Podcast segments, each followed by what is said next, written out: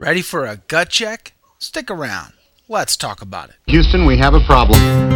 Habemus papam. Podcasting from a parking lot in the Woodlands, Texas, it's the Catholic Hack with Joe McLean. Take this, Take this all of you, and eat it. This is my body, which will be given up for you. 1 Peter 3:15 Always be ready to give an explanation to anyone who asks you for a reason for your hope. Take this, Take this all of you, all of you and drink from it. This is the cup of my blood, the blood of the new and everlasting covenant. It will be shed for you and for all, so that sins may be forgiven. The Church of the Living God, the pillar and foundation of truth. 1 Timothy 3:15 Do this in memory of me. Welcome back to the Catholic Hack. I'm Joe McLean. This is episode number 46. And today we're going to continue our discussion with Tarek Saab about Gut Check, his new book on his life, his journey through his profession, and his journey through his faith. And I hope you're enjoying this as much as I am. And I know it sounds like a, a shameless plug, but you know what? I really did enjoy this book. And I think that all men, just about my age, maybe a little older, a little younger, you're going to get a lot out of this book. You're going to feel like this was your journey too. And that's why I really uh, loved having the opportunity to talk with Tarek about this book. How is your Lent going? Mine is still pretty much a struggle. Still trying to catch up, still trying to to weed my way through it. It's been just too busy and I've had the flu and now the bronchitis. So it's just been a struggle and I, I, wish I could start over. But you know what? I've been blessed to have Scott Hahn breaking the bread. So let's do that now. Let's break the bread with Dr. Scott Hahn. In these last days of Lent, we experience the healing that comes with penance and sacrifice. Yet Jesus wants us to focus on a still greater work to be done, a work he will accomplish with our resurrection. That's good news in this week's Mass. Find out more next on Breaking the Bread. As we draw near to the end of Lent, our gospel clearly has Jesus' passion and death in view. That's why John gives us the detail about Lazarus' sister Mary, that she is the one who anointed the Lord for burial. His disciples warn against returning to Judea. Thomas even predicts they will die with him if they go back. When Lazarus is raised, John notices the tombstone being taken away, as well as Lazarus' burial cloths and head covering, all details he later notices with Jesus' empty tomb. Like the blind men in last week's readings, Lazarus represents all humanity. He stands for dead man, for all those Jesus loves and wants to liberate from the bands of sin and death. John even recalls the blind man in his account today. Like the man's birth in blindness, Lazarus' death is used by Jesus to reveal the glory of God. And again, like last Sunday, Jesus' words and deeds both give sight to those who believe. If we believe, we will see. We will see that Jesus loves each of us, just as he loved Lazarus that he calls us out of death and into new life. By his resurrection, Jesus has fulfilled Ezekiel's promise in this week's first reading. He has opened the graves that we may rise. He has put his spirit in us that we may live. This is the spirit that Paul writes about in our epistle. The same spirit that raised Jesus from the dead will give life to us who were once dead in sin. Faith is the key. If we believe, as Martha does in today's gospel, that Jesus is the resurrection and the life, even if we die, we will live. God the Father assures us in this Sunday's first reading I have promised and I will do it. So we must trust in His word as we sing in the psalm that with Him is forgiveness and salvation. This is Scott Hahn for Breaking the Bread. Breaking the Bread is a production of the St. Paul Center for Biblical Theology.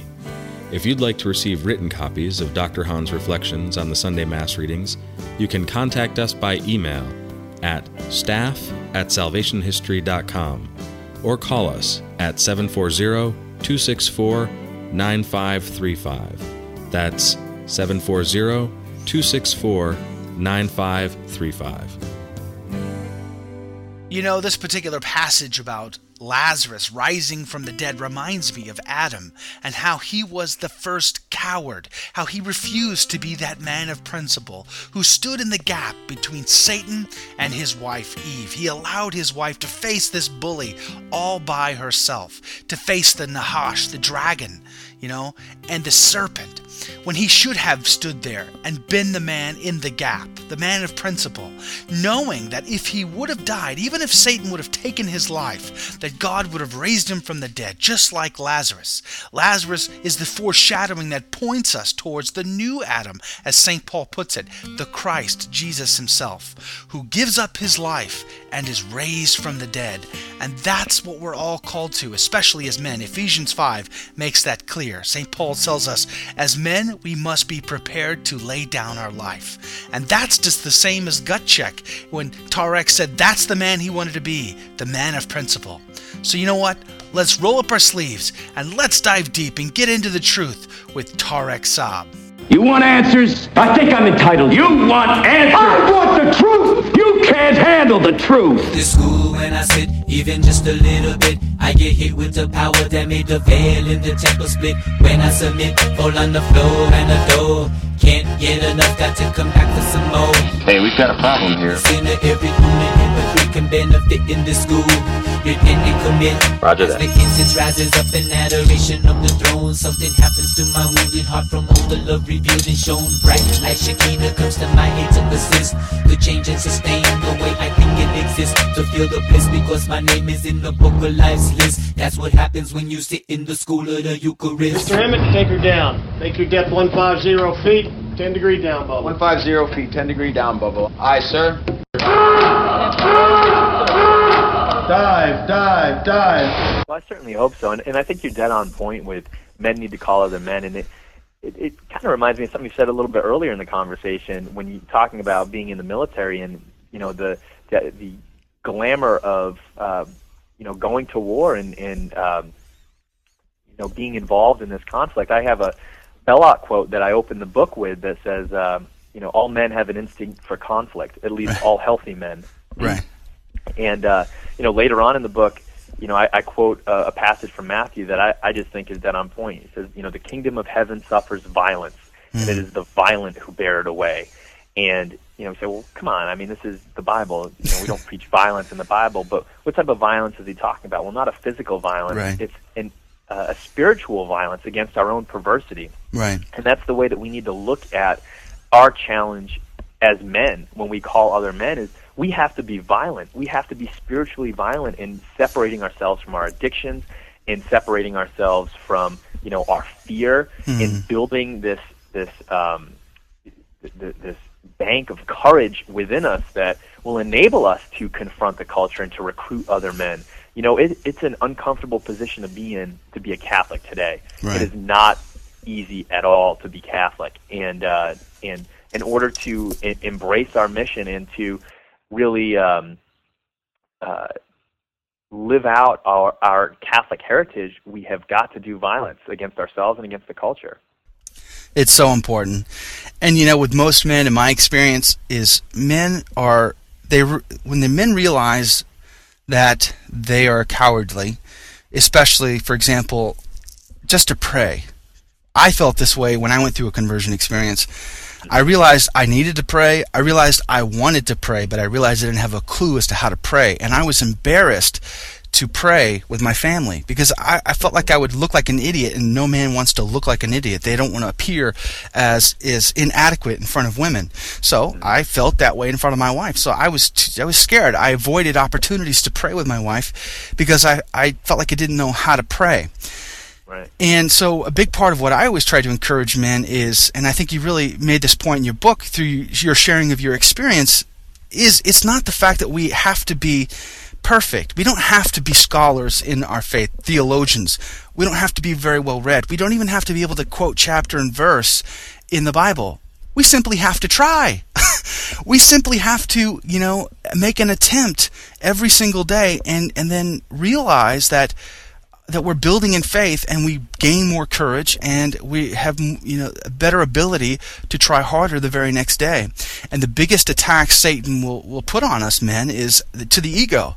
You know you don't even know your own faith. Why try? You, you you're a sinner man. You, you just looked at that woman walking down the street. You don't really believe what you say. Why try? You know and we take these blows and it it breaks us down and then we keep telling ourselves well it's all hypocrisy why do we begin? But it's right. not. It's the fact that we are if we're honest with ourselves we just need to get back up and and just keep going on keep moving forward. And that's a big thing with men. I think that they're just too they're, they're too easily um, let down because of their own um, they're being honest with themselves that they're not up to the task so that they figure why try? It's a mountain so why climb it? You know but again men just need to try. I think if they just said to themselves today i'm just going to make the attempt and let God be responsible for the success. I think there would be a world of difference. And I think that's kind of what you shared with me in this book, you know, in, in your experiences that you fell down many a times. You realized early on, you know, you, you sought the divine, you sought truth, you, you encountered Aquinas and Aristotle, and, and then you, and, and now we, we come past a scene in the club and we're, seeing you having to reevaluate your whole life. You're living with with uh, other guys, and you you clean out your room. You, are starting to take an account for for your life, and yet you're still not detached from your life. You're still having to encounter everyday work. You're still having to encounter your roommates and and and all that they're still doing, and you you haven't got it all figured out yet. But again, we still see you sort of struggling forward instead of backward, and I think that's a pivotal change as well. Yeah, and and it's also trying to get the point across that you know changing your life it, it's impossible to do it all in in one fell swoop. You know, it's like maybe uh, going cold turkey in some respects. You know, it's right. it's a it's a step by step process. In fact, it's a step by step process that never ends until the day that you die. Right. But uh, uh, you know, it's making the very first step is you know the most important act that you can make because once you can uh, really control one aspect of your life, let's say, for example, it's uh, you know getting drunk. Say, hey, you know, the first step in in correcting my vices is to no longer get drunk anymore. Well, once you got that under control, now what's the next thing that maybe we can take a look at? Maybe you're working on Sundays. Get that out of the picture. You know, it's you know, I'm I think one of the things I try to do in the book is let people know that for me, my my journey has been you know long and arduous. It's not. Mm. It hasn't been. You know, the gut check isn't the Hollywood moment where you know someone dies of cancer. All of a sudden, I'm a different guy. right. You know, it's uh, it's the gut check is. Oh my gosh, man, I'm I'm living a a, a uh, not the life that I want to live. Well, mm. how do I correct it, man? That's the hard part. That right. is that is the hard part. Step by arduous step. You know, and another point that I wanted to make earlier that. Um, got lost, but and I, I still want to bring it up is I appreciated the fact that you incorporated points in this book of the rap music. I think our generation, you know, back in the '90s, rap music really came to the scene. You know, Dr. Dre's album Chronic was huge, and when I went to when I went to boot camp and I went into the military, I wasn't listening to rap music really. I was into a different kind of music, you know, from a different background. But when I got to the military, everybody was listening to it. It was new to me. I'd go to the clubs. That's what they were playing. And I don't think people appreciate enough just how much of an impact that's had on our generation, and uh, a damaging uh, effect. I mean, and so when you incorporated those into this book, I appreciated that. Now, as I get older and more mature, you know, I obviously don't listen to rap music anymore. It's not that it's it's it, by itself, its medium is not bad, but it's been used by and large for you know illicit purposes and there is a positive effect. I mean, I play in this podcast uh, a chorus from a rap song from Father Stan Fortuna called "School of the Eucharist," and I get questions: Why do you play uh, that rap song? Listen to the words; it's the most energetic positive message, you know, that I could play to you right now. In a nutshell, it talks about the power of sitting in adoration and the conversion experience as a result of that. That is a great, uh, uh, great way to demonstrate the positive use of rap music and how that medium, which is very energetic, very excitable, can be used for God's glory in a very great way. And, and just recently, one of the listeners e- emailed me and said, you know, my sons are into rap music and I'm scared and, and I'm not, you know, really particularly happy about it and I don't really want them to listen to it. But can you make some recommendations to me? You know, and I was, I was very pleased to be able to share with her some, you know, resources where she can go and, and maybe share some, some very positive rap music you know, with her sons, and maybe they'll have uh, a different effect. Maybe it'll have a different effect. Maybe it'll give them an opportunity to uh, to see, you know, the, the the upside to that style of music instead of the very negative downside that that uh, you know dopamine hook that that I was, you know, exposed to and, and, you were as well. So I just wanted to tell you that I appreciated that you you put those in there. I think a lot of people don't really um, understand the effects of rap music too well. Yeah. And I think a lot of people, because there's many people who listen to this podcast or who will even read your book who probably have never liked rap music, but also right. at the same time eh, don't understand the effects of it. So I thought you did a good job about adding those in there. Thank you. Well, you know, I I'll tell you this too, just like you, Joe. I I never listen to rap music anymore, and uh, you know, I mean popular rap music, and, right. and the reason for that is I I loved rap music. I mean, I, I had every Eminem album, you know, Dr. Dre, Tupac, everything. I just, I loved it. And even when I was going through my conversion, right, or I don't like to even call it a conversion because I, I it's not like I was a different religion. It was more like getting out of my lukewarmness, you know. Right. Yeah. Um, uh, one of the the goals that I set for myself was to stop listening to that music because every single song was adulterated with vulgarity. Right. You know, it it was talking about sex and women and booze and every other word is a swear word and you mm know that's just not the type of um you know information that I want to put in my head. My my wife hates the fact that I still know all the words and all the lyrics to almost every rap song, you know, that I used to listen to right. it, during that time period because it's just a waste of space in my right. head. But you know, it's um, you know, it's one of those things where we talk about the the steps along the journey, the arduous mm-hmm. steps. You know, if I want to be a good Catholic man, that requires making sacrifices, and making choices, and right. you know, I don't think that St. Paul would listen to Tupac. I, I just mm. don't. You know, I, I don't think that St. Francis would listen to Eminem. I don't. And you know, I want to be like them. I want right. to be like the saints, and I have to, you know, adjust my life accordingly. You know, and you bring up a good point too uh, about knowing all the lyrics and all of that. The thing here is another point that I, I don't think people speak enough about or realize really. We we've sort of put all this information in our head, and with me, it was pornography for 20 years. People don't understand the psychological damage that's been done as a result to having you know allowed myself to to see all those images Mm-hmm. It, you know, I, I'm converted. You know, I got on my knees and I let go and I let God. And in that moment, I experienced a mystical um, encounter with God. He he he turned me on to God in that very instant. But I tell you, I you know it doesn't go away. It doesn't like he's not like he he wiped the hard drive and, and rebooted. You know, he re- didn't reinstall the operating system in in my mind. That's not the way it works. You know, that's the the the people don't understand the downside to sin, the effect of sin is the sin itself. As a result right. of living all that sin, I now have all this garbage in my brain that's ready and willing to come out at a moment's notice, that's triggered by the slightest little things. I could be sitting at Mass, listening to a homily, hear the, the priest mention something that will trigger something else that will trigger an image. Right people don't understand how damaging that is.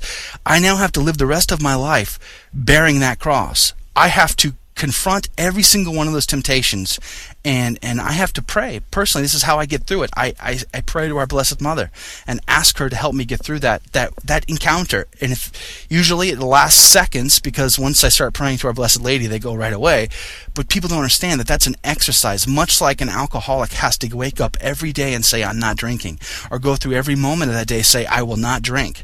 You know it, that's it's a cross that we now have to bear until we're dead. And it's the same thing with this rap music. It's in your brain. There's no getting rid of it. You now have to fight that battle every single day of, of not letting that come back to the forefront, not letting that influence your thought and, and, and spending even a minute pondering upon that lyrics again. It's the same thing. People just don't understand the damaging effects of that.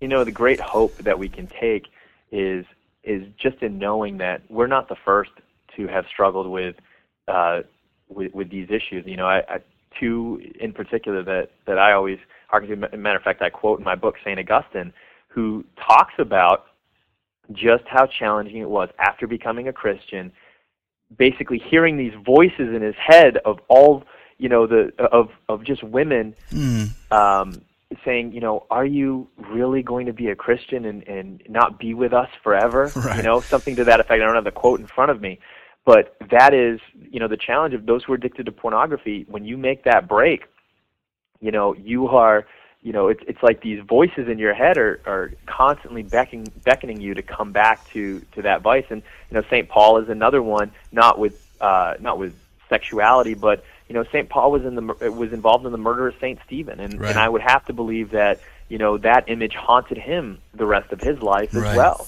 Right. You know, and so you know that you're right. It, it is a a a great challenge, um, and especially today too, Joe. I I don't care, you know, what group of guys you're involved with, whether it's in the Marine Corps or it's on college campus or it's a sports team or whatever. Pornography comes up.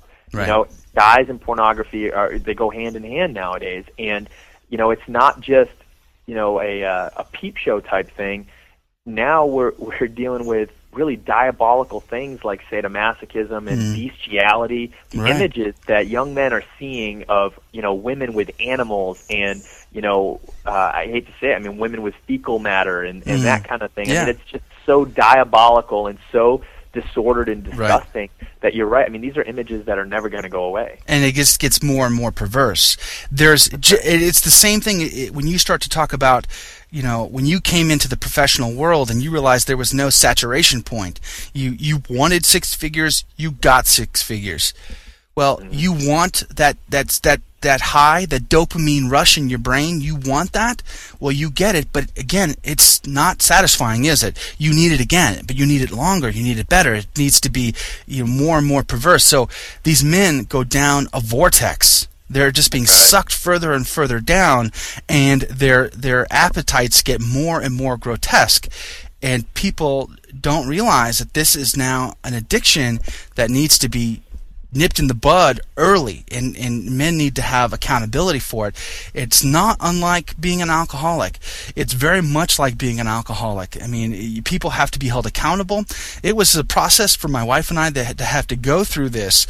You know, when I was coming out of all this, my wife had to hold me accountable for, for my actions. I couldn't spend, I couldn't be on the internet by myself. That's not something that could happen. And it was hard. It was hard to go through that accountability. But these are the things that happen when we have, you know, submitted ourselves to pornography, you know, inappropriate uh, music, whether it's rap or, or even rock and roll or anything. It doesn't make much difference. The fact is, that we have done massive psychological damage to ourselves and now as we understand that we now have to fight that battle every day. And it has to we can't we can't slack on it because it'll get the better of us. And but thank God we have the sacrament of reconciliation or else we'd all be in trouble. That's right. you know, and the the only other point that I wanted to make about the rap music was, you know, when reading this book and and thinking about these things out of my own life experience, it never ceases to fail me how the the, non-believer who's fully, you know, in the middle of all this life, in in the middle of that culture, the rap music culture, how come they never ask themselves that the songs are always the same? They're never about anything. It's always about women and money and and and what they they think of success or their their power over another person. They're, they, they never have any depth. They're never about anything, and it's it's it never ceases to amaze me that there's a new rap artist who's made a million bucks doing the same thing everybody else has done. I mean, they're being fed the same old thing every single time, and nobody stops to say, "Well, shouldn't we get something different?" You know? Well, as Christ says in, in the Bible, I mean, as, where your treasure is, there your heart is also, and uh, it's you know clearly their treasure is in in know in money and in women, and and so it, it you know it's very easy and understandable to to see why you know they're all of their songs are about those things. That's that's where their heart is. But you know, I'll I'll say this, Joe, that just in hearing you speak about the book, one of the things that you know I, I love so much in, in you know talking about the book with you is that you're not a guy in your 20s, and yet you were able to get a lot out of this book. And uh, you know, I, I think that's what you know, I'm hoping that you know a lot of people are, um, you know, similar to you, are able to, you know, look at the story and, and not only reflect on their own past, but for moms who are trying to raise young sons this may be the book they need to read to understand Right. what's going on in the guy in in the head of a guy or women in their 20s who want to know what what's going on in the heads of their boyfriends or fiancés or husbands this is a book that they need to read and so you know this is a book about men in their 20s but it's not a book exclusively for men in their 20s and Right. and uh, you know I, I hope people um, you know em- embrace it with with that mindset Absolutely. Well, let's let's move on with the book now. We we see this, like I said this earlier, this phase where you're cleaning yourself out. You're taking an account of everything. You're throwing away those magazines. You're monitoring what you you know what television and music that you're that you're intaking. You're starting to read, you know, Fulton Sheen, and you're starting to discover your faith but yet uh, we have this scene where you're in an airport restaurant waiting for a flight and you discover for yourself that uh, you're so quickly sucked into pop culture once again and you realize for yourself that where is your priority? How, how do you prioritize your faith in in everything else you're doing? And and you realize this because you you had this conversation with this guy who's just intent on bringing you in. He's not letting you go. He is not going to let you sit there and read your book. He wants you to talk about sports. I mean i have to believe that this was heavenly inspired you know that this guy was there for a purpose you know to, to help you in your conversion experience. And i'm going to call it that anyway. I mean you just you realize you know more about sports than you do your own faith. And and this, again, because of my professional experience in, in the logistics community, you know, I have I have you know power lunches, meetings all the time with with with road warriors like you, and and so I I know the kind of guy that you that you were, and I and I can fully appreciate this scene. So let's talk about that for a second.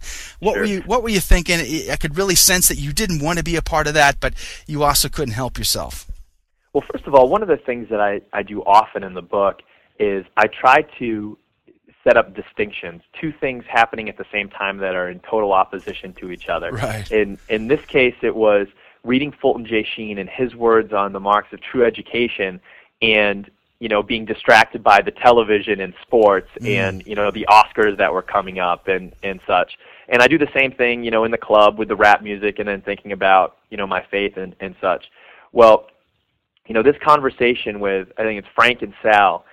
Um, you know, we're talking about the Red Sox. The Red Sox just won the World Series. I've always been in, in just a, a passionate sports fan, all major sports, and I know everything about what's going on, not only on the field, but the transactions that are taking place off the field in the off season with the minor leaguers that are up and coming. And we we're having this long, involved conversation about sports and batting averages and salaries and all this stuff. And you know, I think if you poll 80% of the men in the United States, they could all have similar conversations about their their Right. favorite sports teams. 94 million people watched the Super Bowl, you know, last week. So, you know, clearly sports is an important um, part of our culture. And the whole point that I'm trying to make in in this chapter is sports are great, right? They're they're a, a nice form of healthy recreation. We need recreation in our lives to help us get to heaven. We need time to decompress. Right. We need time to release our masculine energy in a way that's healthy and, and competitive.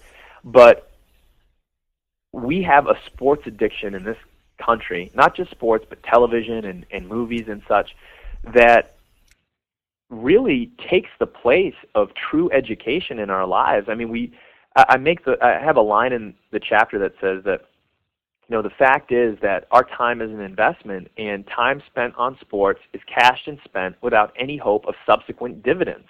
Mm. And we need to look at it that way. How much time do we spend on sports compared to time that we spend learning about our faith? I mean, I, I'm inclined to believe it's a hundred to one for mm. most men, and or time that we spend on sports versus time that we spend in prayer, minimum ten to one, right? Right. And when we look at that in terms of the opening sentence in the book, success in life and business begins by focusing on death, we have to ask ourselves the question, is this contributing to um, you know my eternal salvation? Is this is all of this time I'm spending on sports is this helping me get to heaven? Right. And the answer is no, it's not. And you know, we'll you'll see in the first half of that chapter, I'm having this intense dialogue on sports I know everything about, and then the second half of the chapter is this conversation with Janice on the plane, and Janice is just a Yeah. a woman in her mid 30s who is um, you know a, another road warrior in business, wearing the business suit and the whole bit, and we have this religious conversation. Um, she is you know a someone who loves Don Miguel Ruiz and the Toltec tradition, and obviously I'm uh, a Catholic, and we're having this religious conversation. And I clearly do not know as much about my faith as I do about sports, and that is singularly a major problem. The whole point of that chapter is to say we need to focus on our education. We need to know the story about Galileo. We need to know Right. what happened in the Inquisition and the Crusades. We need to know our catechism through and through. Right. Um, do we know that, or do we know more about sports? That's the, the Yeah. argument that I'm presenting there. you know, when I read that exchange with you and Janice on the plane, I, I- got what you were telling me about, you know, that if you really r- realized your own priority in it, the sports, although, although it's a good, because when God created the world, He created everything good. So there is good in sports and athletic events and, and knowledge of those things. Absolutely. But it doesn't contribute to your salvation. So the, it's disorder to put too much emphasis on them. And I agree with that point. But at the same time, I thought you had a pretty good exchange with Janice. I thought you did a pretty good job of of dealing with her because I don't think honestly I would have done as well with her as probably you did at that time in your life. And I'm not trying to say that I have any better knowledge of Catholicism than you do. All I'm saying is because of our styles, I thought that your style with her was was useful from um, a sense that she probably heard things that she had never heard in a in a in a in a way that she's never heard it before.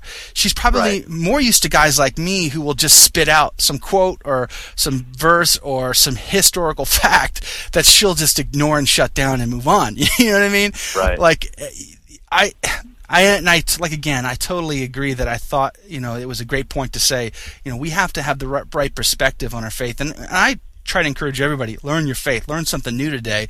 You do, and especially as Catholics, and you made made this point just a few minutes ago. As Catholics, we get it from all sides. We can't have a straight apples to apples debate with anybody because we'll have like we're talking about um, just the other day, I was having a conversation with somebody about uh, life and and abortion, and although we're having this topic about debo- abortion, they want to throw a curveball at me about some some pope from centuries ago who did some horrible thing.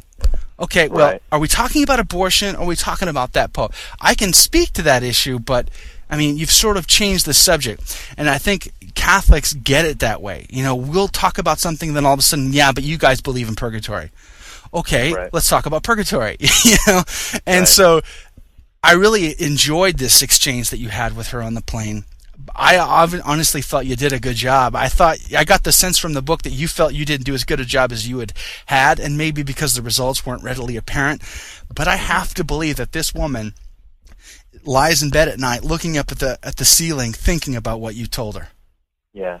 Well, I would hope so. You know, I try to do two things simultaneously in that in that conversation alone, which is one for the reader. I want to um, allow the reader to arrive at Christianity logically, which is the point that you know the point of that conversation is to you know discuss you know praying to the saints how that's a logical thing to do. Right. or or you know discuss why it's logical to focus on death let's say. And she is making this counter argument i think the distinction between the the sports section and that conversation is one really of language and when we talk about sports at least when i when i speak about sports in front of my wife she can't understand half of the words that i'm that i'm saying line of scrimmage what is line of scrimmage my wife has no idea you know Right. and and uh, you know RBIs or OPS, you know all the different acronyms that we use in baseball. Right. My wife has no idea. The same can be said of our faith. I mean, we have a lot of words that we use in our faith that most people would have no clue about. Um, let's say a monstrance. You know, what is a monstrance? Uh, you ask most Catholics. I would I would venture to say ninety percent of Catholics today have no idea what a monstrance is. It's kind of a basic thing, you know. Right. Um, and so the the distinction that I'm making in that conversation with Janice is that, you know, I have at that point already arrived at my Catholicity. I already mm-hmm. understand it from a logical perspective. It makes a lot of sense. I'm making the right changes. I'm reading a lot to help um, in, infuse my knowledge. But you know, at the same time, I'm I, I still don't know the language very well. I still I, I'm I'm still uh, fumbling around for words. I'm still trying to find my way through through having a uh, a religious argument. And so the point that I'm making to to the reader is you know, look, you know, I, I understand my faith. I'm, I'm getting to that point, but there's still so much I need to learn, particularly when I compare it to my knowledge of sports. Right. So if I can at least bring up my religious knowledge to the the level that I have of of uh, level of knowledge I have in sports, and I'll be doing okay. Mm-hmm. I make the the point in the chapter. Look, when I was playing Trivial Pursuit, I was strictly looking for the green wedge, right? because you know the green wedge is a sports questions. I get nine out of ten of those right. right. If they had a let's say a purple wedge for religion, my gosh, how many of those questions would I get right? right Who yeah. knows? You know, at that point. So, um, you know, I wanted to you know represent what that what that conversation was like and and you know make some logical points of fact, particularly for you know other Christians who who may not um, think Catholicism is is you know 100% true. I wanted to make some some logical points while at the same time presenting that I don't know everything, or at least at that time I didn't know as much as I needed to know. You know, and I was reading that, and thinking back on certain conversations I've had with certain people, and there's you know that atheist in college that I was debating. Then there's been you know good Baptist neighbors of mine who wanted me to become Baptist and leave the Catholic Church. And at both of those points in my life, I didn't have, I didn't really know about my faith. I didn't, I couldn't defend the church's position on the real presence of Christ in the Eucharist. I couldn't defend, you know, uh, an, uh, an a divi- divinely inspired creation, you know, to this atheist. I, I just didn't have that knowledge. But in both instances, I walked away saying, I'm not going to be caught like a deer in the headlights again. I'm right. going to go and study. And I did. I, I poured myself into, you know, the study of those topics. So the very next time I encountered someone like that, I was going to be prepared. I would have the answer. It might not be a polished, perf- perfect answer, but I'm not going to sit there and, and go, uh, I don't, I don't know. I, I don't know where the church gets off talking about, you know, the, um, how Mary was born without sin. I have no idea where that's in the Bible. You know, I wasn't going to be that guy. You know, and so it was more of a a personal drive. You know, and so I would study and study and study. So I sort of got that sense out of this conversation you had with Janice, is that although you felt, like you say, you were you arrived at your Catholicism and, and you believed in it, but I got that I sort of related to. I could feel like you were like just like I did that you were going to go walk away, and the next time you had that conversation, you were going to be far better prepared. Absolutely, and you know, in business, I'll tell you this, Joe, that you know I would go into every single business meeting, whether that was in the U.S. or Japan or anywhere else, and I would know ahead of time the questions that were going to be asked of me. I would know the questions were always the same, particularly as it related to the parts, but also in, in relating to uh, you know the business flow and I would have the answers, you know, almost memorized to a certain degree because I would repeat them so much. And I think the same is true when we have conversations with atheists or, you know, with members of other religions. The questions are always the same. Their arguments are always the same. Right. And it just comes down to um, having the Catholic response on the top of your, you know, on the top of your head. Right. And, um, you know, I, I think, you know, at this point, particularly in, you know, in my travels with speaking, I get the same questions over and over again too, and and it's you know it's gotten to the point where I, I have quick responses for them just because I'm so used to it. I think one person who does this particularly well is uh, a, a guest that you had on uh, not too long ago, John Martignoni. Mm. You know when he talks about his debates with uh, Protestants, he always knows the the the uh, quotes from the Bible that they're going to bring up. He knows right. the questions that they're going to ask, and he has answers for them readily on the tip of his tongue. So, mm. You know, that's how we have to approach it. Right. And again, I don't think we have to be experts at it. We don't have to have the the whole argument memorized. We have we don't have to have read Aquinas' Summa Theologica, you know, to right. to have that response. And oftentimes if we just give a response that sounds logical and reasonable, well we've done something that no other Catholic in that person's life has ever done. That's right, and then they'll immediately change the subject. exactly. Yeah, but you guys believe in purgatory. You know, you know. So yeah, we get it all the time, and that's you had a bad pope once. yeah, right. Yeah, exactly. Yeah, but you people are evil. You know. Yeah, we get it from all different directions, and that's what makes it hard to be Catholic. Catholicism is advanced for sure. It's not.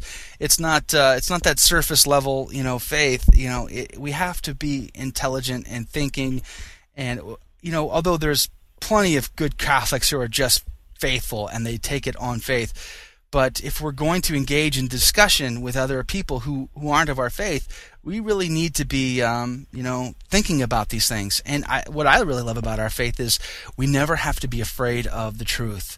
We seek truth. So if someone says something to us that stymies us, well, we just go and study and dig and dive deep and dig into it, and we'll come out more Catholic than we were before. At least that's been my experience.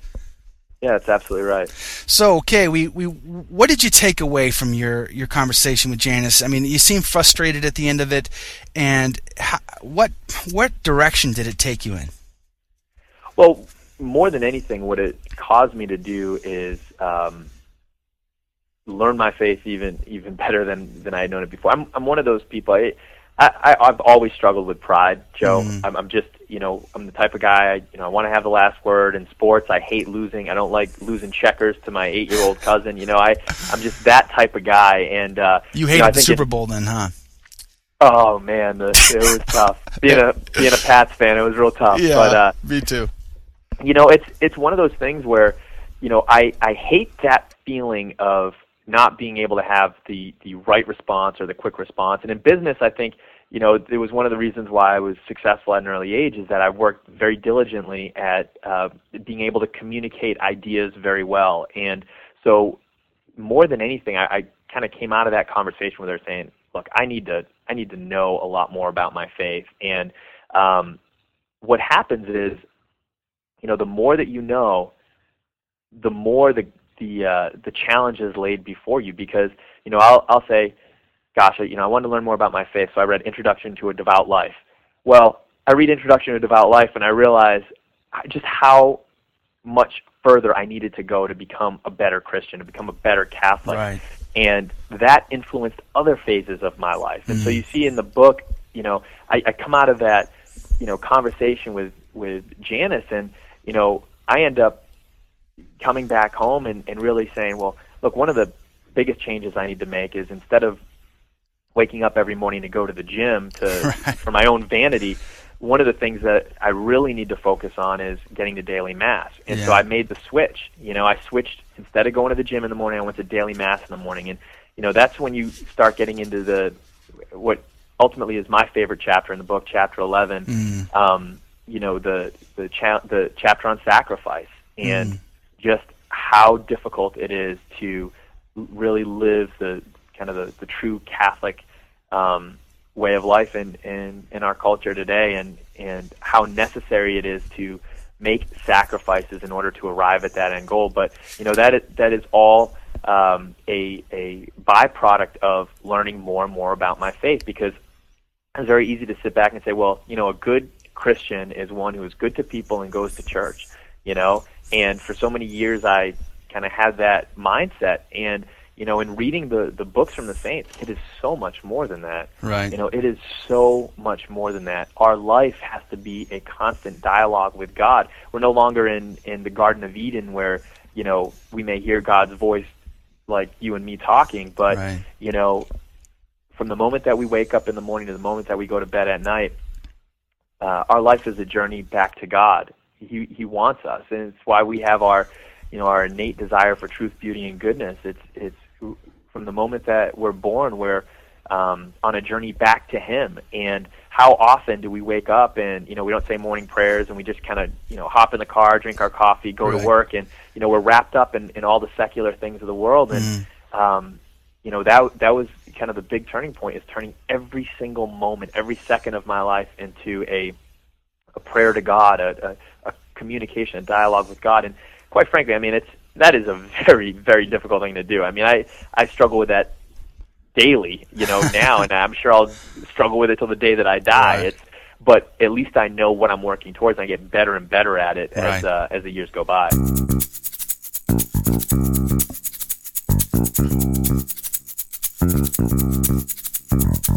There you have it. Tarek Saab, Gut Check. Stick around. That coming up next will be the conclusion of this conversation with Tarek Saab about this great book. I hope you're enjoying it, and if you want to pick up a copy, you can do that right off of my blog, www.catholichack.com. Right on the top, there's a banner that says Buy Gut Check, or you can just go right to the site, buygutcheck.com. But by buying it off the blog, you support me, and I do appreciate that. So please do stop by. Tonight, you know, I've been well blessed. A listener to the podcast has written in and, and wanted to support this podcast by making a donation. So, what she has done is she has now purchased 10 Catholic Hack t shirts as a way to support the podcast. Uh, you know, and I cannot say thank you enough. That really touched me and I, I, I'm so thankful for that. So God bless you for your support. And what she's asked me to do is to give these Catholic Hack t shirts away. So we're going to use these as giveaways here on the podcast. So praise God. Thank you so much for your for your generosity. So Catholic Hackers, we're going to go on a diving expedition. That's right. I want to hear from you. I want you to send me some voicemail. I want to know from you why does my Catholic Bible have seven more books than my Protestant father's Bible? That's right. I want to hear from you right now. Give me a call on the voicemail feedback line 713 568 6277. That's 713 568 6277. I'll take the first call who can tell me where in the Bible does Jesus quote from the seven books that are in question? Where in the early church history can we determine whether or not these, these seven books were accepted by the first Christians and where the Protestants decided that they were going to go away, that they weren't going to be a part of their canon. Did the Catholic Church add them or did the Protestants take them away? That's your challenge. And the first caller at 713 568 6277 to give me the answer will get a free Catholic Hack t shirt. So dive deep and give me a response today because I want to know from you where we go wrong, where we go right. As certified scripture divers, we must always be prepared, always be ready to give a reason for the hope that lies within. That's 1 Peter 3:15. Have you left a review on iTunes today for the Catholic Hack?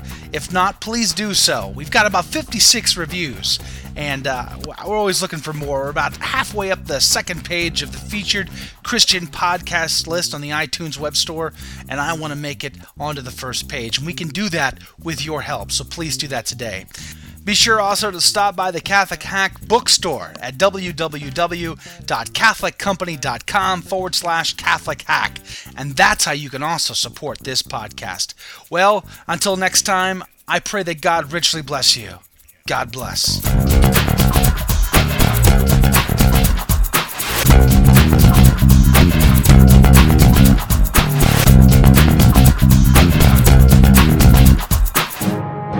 SQPN, the best in Catholic podcasting.